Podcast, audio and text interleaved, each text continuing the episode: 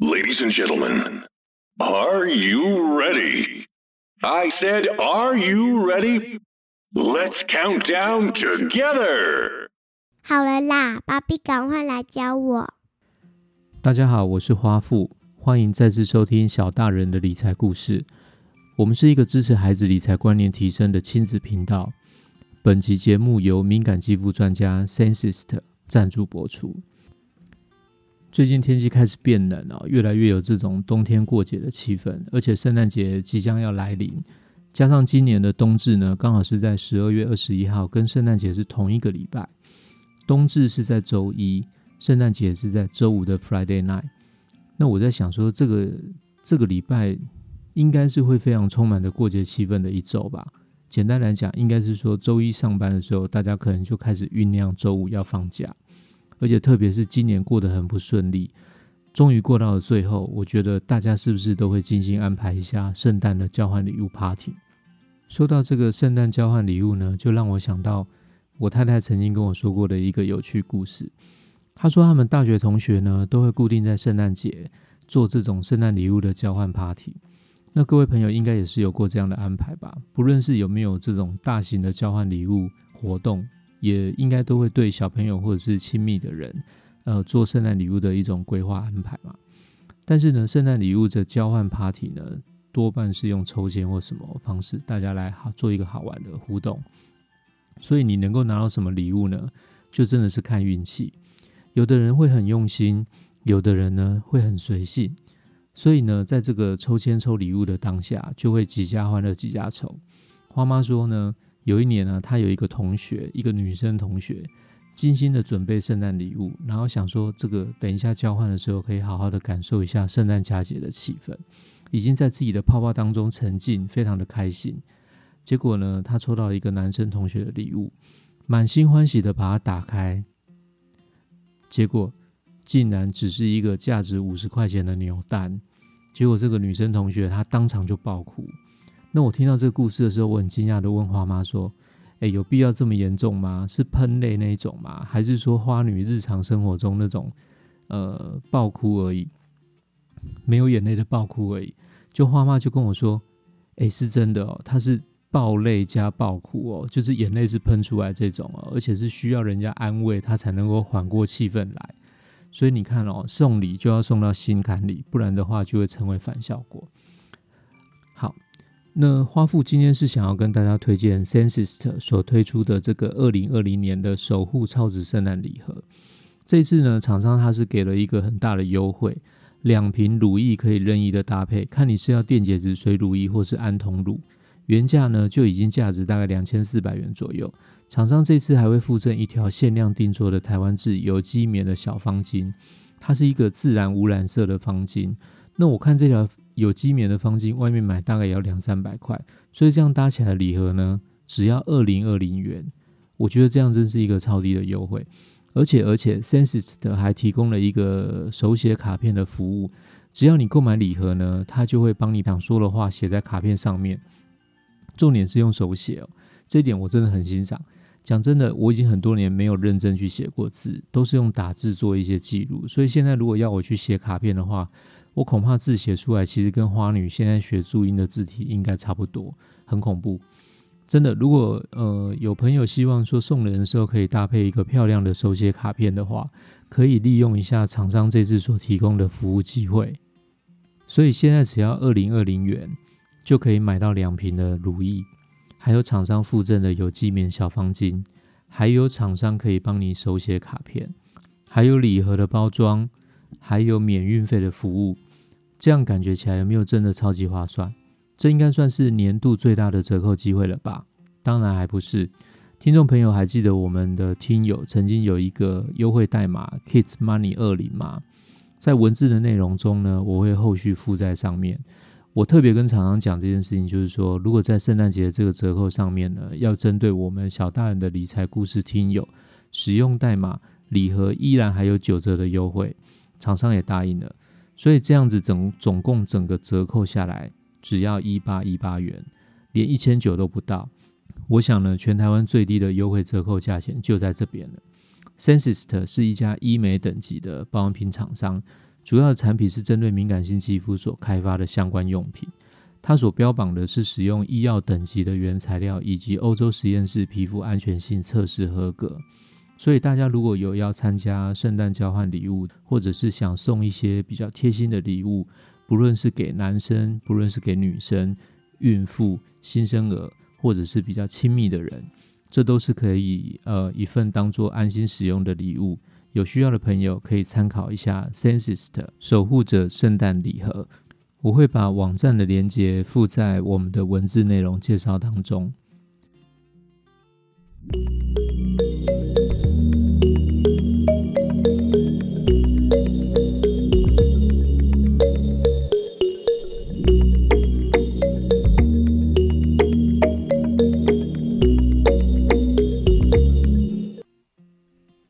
OK， 我们现在就进入我们今天所要谈的节目内容。前一阵子啊，花女问我说什么是成本，什么是利润。那我想这应该是她听到我在跟别人讲电话，或者是我跟花妈之间的对话，所以她在完全不懂的状况下，她就刚好问了我这两个名词。我想说好吧，那我刚好可以跟你来简单聊一下成本跟利润的这个概念。于是我就说了，成本呢，就是你要卖东西之前，你先把东西买进来的这个价钱。那利润呢，就是你把这个东西卖掉之后，扣掉刚刚你成本的金额，这个价钱就是你赚的钱，就叫做利润。那花女呢，似懂非懂的看着我，那我就知道说她可能不懂这件事情。于是我就补充她说，我说爸爸如果答应让你看15分钟的佩佩猪，但是因为你注音还没有写完，所以我就扣掉5分钟，所以你剩下几分钟可以看。那花女马上回我说还有10分钟。对，就是这样，利用玩乐的时间来做这种加减法呢，绝对会比直接教小孩算数学来的容易。所以我就说，如果你卖掉东西是15块钱，那成本是5块钱，那你赚的利润是多少钱？花女马上就回我说10块钱，是不是就很简单？于是我后来就想一件事情，我可以直接带你去逛超商啊，我们从生活中学习，对不对？我直接带你去超商，带小朋友去逛超商其实蛮有趣的。大家一定会觉得说，带小孩去逛超商怎么会有趣？被吵得要买东西不是就很痛苦了吗？这可能要取决是用什么角度来看，是要用大人的角度来看，还是用小朋友的角度来看，还是用消费者的角度来看呢？或者是用投资者的角度来看？对大人来讲啊，超商是一个功能性服务很强的地方，生活的延伸，也是一个有求必应的地方。但是对小朋友来说呢，超商它可是一个梦幻乐园。怎么说？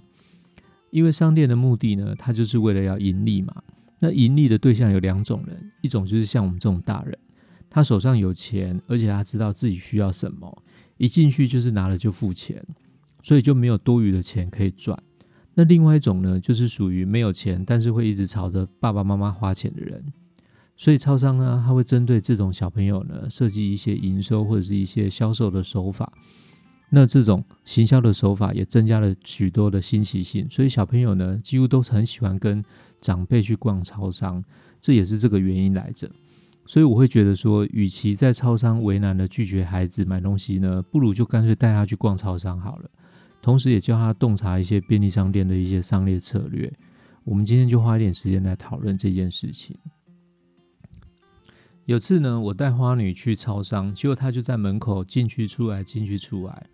为什么？因为门口呢会发出一个声音嘛，小朋友觉得很有趣很好玩啊，所以就在那边玩了一下。就让我想到以前呢，接触过超商产业的一个采访经验。行销呢，它其实就需要一些计算来客数跟业绩，可以算出一个招揽顾客的成本大概是多少钱。印象中呢，每一个来客声音呢，初估起来大概是在70块新台币左右。那加上它的毛利率大概是在 30%， 所以可以换算出来，每招揽一个客户来的这个成本大概是在21块钱左右。因此呢，商店在考虑这个行销活动跟绩效的时候呢，它也是用这个技术去做评估。如果可以花低于21块钱的成本招来一个客人的话，估算上应该是增加业绩、增加获利的。所以希望我们当天花女这样进进出出，没有虚灌商店的营收。哦，对了，为什么这也是为什么就是当初超商设计基点换贴纸的时候，它会设计在77块钱换一张贴纸的用意。这些其实都是经过计算过的，并不是业者他随便想象就去设定一个价位，然后把这个标准就设定在这边。他们的设计其实是有一点巧思，它会设计在一个难达到而又不是很难达到的位置，所以大家就会想说，那我就顺便拿一个什么东西结账，是不是就多一张贴纸？那超商的业绩也就跟着增加，所以他们的策略是不是又很厉害？好，那我们进去之后呢，小朋友一定是直接冲到零食区嘛，对不对？于是在这个时候我就问花女说，你有没有发现一件事情，就是价格比较高的零食区、饮料还有这种酒类几乎都不会放在门口。花女就跟我说，对耶，为什么？因为商店呢，他会希望把这些东西放在越后面，你就会越边走边逛，那在店里面停留时间是不是就变久？那你走的路径也会变长啊，所以商店呢，它就更有机会多卖一些东西给你啊，特别是这种像高单价的零食啊，牛肉干啊、鱿鱼丝啊、酒类这些，这几乎都是顾客进来的时候就已经决定好我就是要买的东西，所以他就会把这些东西放在比较里面的位置。接着我就问花女，你有没有发现啊，那种比较便宜的零食跟糖果啊，都会放在哪里？没有错，就是放在结账柜台的附近。为什么？那是因为大人在结账的时候呢，小朋友一定会跟在大人的旁边，那大人结账前后手上都会抓着一把钱啊，这时候如果小朋友吵闹的说我要买这个我要买那个，金额又不是很大，后面排队的人又一堆，而且在看着你，然后又在等结账，大人是不是很容易就会说好啦好啦拿一个啦，那这样是不是商店就等于可以多卖一点东西？所以超商就会把这些东西放在柜台的附近，更厉害的是他还会把这些东西放低，等于是刚好就放在小朋友眼睛的高度位置，让你看得到，一定超想买，而且小朋友的手还摸得到，所以小朋友怎么样，一看到的时候心就飞了嘛，所以就会一直跟大人说，要求说我好想买我好想买我好想买，所以大人不得已的话，也就是会在这个时候就让他买这个东西。而且你知道吗，把东西放低的这件事情，让小孩子看得到摸得到的这个设计，还不是只有在结账柜台附近哦，再往里面走，糖果区一整排是不是都把所有的糖果都放低了？这就是为了让小朋友看到的时候，要让你觉得很受到吸引，你很想买。然后走到饮料区那边，你有没有发现在卖牛奶区的下面就是放养乐多，这个也是老板设计的一个巧思啊，因为大人在上面选牛奶的时候，小孩在旁边，他的眼睛直直的看到就是酸酸甜甜的养乐多，所以大人还没有决定选好哪一个牌子牛奶的时候，小朋友其实已经决定说我要买养乐多我要买养乐多，所以小朋友这样的设计是不是让老板又多卖了一罐养乐多呢？这一点呢，我想跟大家分享一个有趣的事情，是我女儿喝养乐多，我觉得她都会太嗨，就是好像糖分是不是太高还是怎么样，所以她喝了养乐多之后，她的情绪波动会变得很大。几次这样测试下来之后呢，我就觉得说是不是因为那个糖分太高，所以我就不太敢让她喝养乐多。于是我们慢慢有一个商量，就是如果花女真的很想喝这种酸酸甜甜的饮料啊，那可不可以不要喝养乐多，我们来喝无糖优酪乳好吗？那我想无糖优酪乳对小朋友可能会稍微好一点，所以我们就养成这个习惯，就是常常让她喝无糖的优酪乳。所以有一次在超商呢，就只有我跟花女，然后我们两个就在问说你要喝什么，我要买饮料，然后花女就大声的回我说优酪乳，然后他还回我说无糖的哦，就在旁边在补货的那个店员啊，姐姐她整个就笑出来，她就笑她说你才几岁啊，你还懂得要喝无糖的哦。好，其实她不知道是爸爸限制她不能够喝太多的糖分饮料。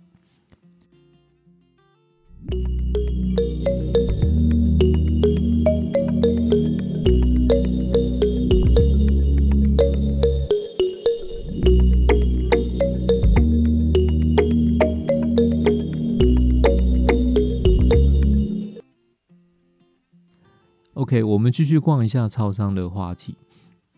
那花女继续逛之后呢，花女就走到一个指示的那个售价牌子前面，她就跟我说：哎，爸爸，这个东西怎么这么便宜啊？26块。然后我就想说，哎，我看一下好了。哦，我了解了，原来不是26块。因为花女呢，她现在正在一个认识字的阶段，所以第二件6折，她只有看到2跟6，她就以为是26块。那于是我就跟她说，这是第二件6折的意思。那第二件6折是什么意思呢？意思就是说，如果你只有买一个东西，她要卖你10块钱。那老板这个意思是说，一次买是10块钱，那一次买2个的话，等于就是第一个10块，第二个算6块的意思。那你本来不是买2个要20块吗？可是你现在2个只要16块钱，就等于是算你8折的意思。那花女就问我说，那为什么不直接写8折就好？对啊，为什么不直接写8折就好？对，这就是老板设计的一个小技巧。因为如果他直接写卖你8折，那你只会买1个嘛。但是如果他写2件6折，其实还是8折，成本是一样的，但是写法不一样啊。但是你就会买2个，对不对？对他来讲，对老板来讲，他就多卖了一件东西，所以他也会多赚你一点利润。这就是商店跟老板厉害的地方。像是写2件8折或者是3件7折，也是一样意思。他就是用它降低一点点的利润，来希望你可以多买一点点的这种吸引力。最后呢，我们在超商里面逛一逛之后呢，我直接就带花女去看一下超商的售价。我就告诉花女说，诶，超商里面你有没有发现很多的东西它的售价都是59块、69块、99块结尾，或者是说是不是写8做结尾？哎，好像很少看到0结尾的产品商品，对不对？你有没有发现这件事情？花女就说对，为什么？这是因为呢，我就告诉她这件事情，我就说这是因为我们在读数字的时候，我们是不是会从左边往右边念？我们对第一个读的数字的观念印象会最深刻，所以我们在念东西，如果写60，我们会觉得6比5大，而且最小的计价单位会变成是10元。所以这个东西感觉起来就好像比较贵。但是如果写59，我们就会觉得5比6小，而且最小的计价单位感觉是1元，就会觉得这个东西好像相对比较便宜。就像是有些衣服啊，你有没有发现有些衣服是卖999，它为什么不写1000？这也是一样的，这就是让你心里面的感觉会觉得比较受到吸引。所以卖东西的技巧啊，不是只有在超商哦，在夜市、在百货公司、在台湾、在国外，这都是很常见到的方式。所以你以后除了买想买的东西之外，你其实也可以反过来想一想，老板是怎么卖东西的。假如有一天呢，你有机会当老板，或者是你有机会可以选择投资的公司，你是不是也可以这样考虑跟设计？ OK， 以上就是我们今天小大人理财故事的分享。我今天呢，主要是教孩子成本跟利润的概念。最好的方式呢，就是带他去逛超商，直接跟他说明这个商业的策略，还有就是用消费者的角度来看，我们怎么了解老板的设计。如果是以投资者的角度来看啊，经营者呢，他是怎么运用这种行销的技巧，为公司带来更多的利润。当然，我的介绍是用最简单的方式来说明，真正超商的行销策略其实还非常的高深。像是 7-Eleven 的经典之一，除了 Hello Kitty 的贴纸之外啊，还有一个非常成功的行销活动，那就是他一口气送出了16颗的茶叶蛋的一个专案。有机会我们可以把这个案子再拿出来详细的说明。同时最近呢，台湾2大超商龙头统一超跟全家，股价都进入了一个并驾齐驱的态势，几乎都是同价位，大概在260-270左右。我有个朋友前一阵就问我说，诶，怎么会这样？你怎么看这件事情？我是认为呢，今年疫情的影响，海外的业绩都没有办法算进来贡献营收获利，因为海外的状况实在是太惨了。但是大家应该要相信，这个疫情是不是总会过去？没错吧？好，所以到时候海外的业绩一旦复苏啊，这个股价的差距上面可能就会有明显的变化。这是提供大家一个思考的点，大家也是可以稍微的想一下。OK， 以上的分享是小大人的理财故事，我们是一个致力于孩子理财观念提升的亲子频道。如果觉得我们的内容不错，也请大家帮忙5星评价，或者是推荐给有需要的朋友。我们已经成立了 Facebook 的粉丝专页，有想法欢迎跟我们互动。我们下次听哦，拜拜。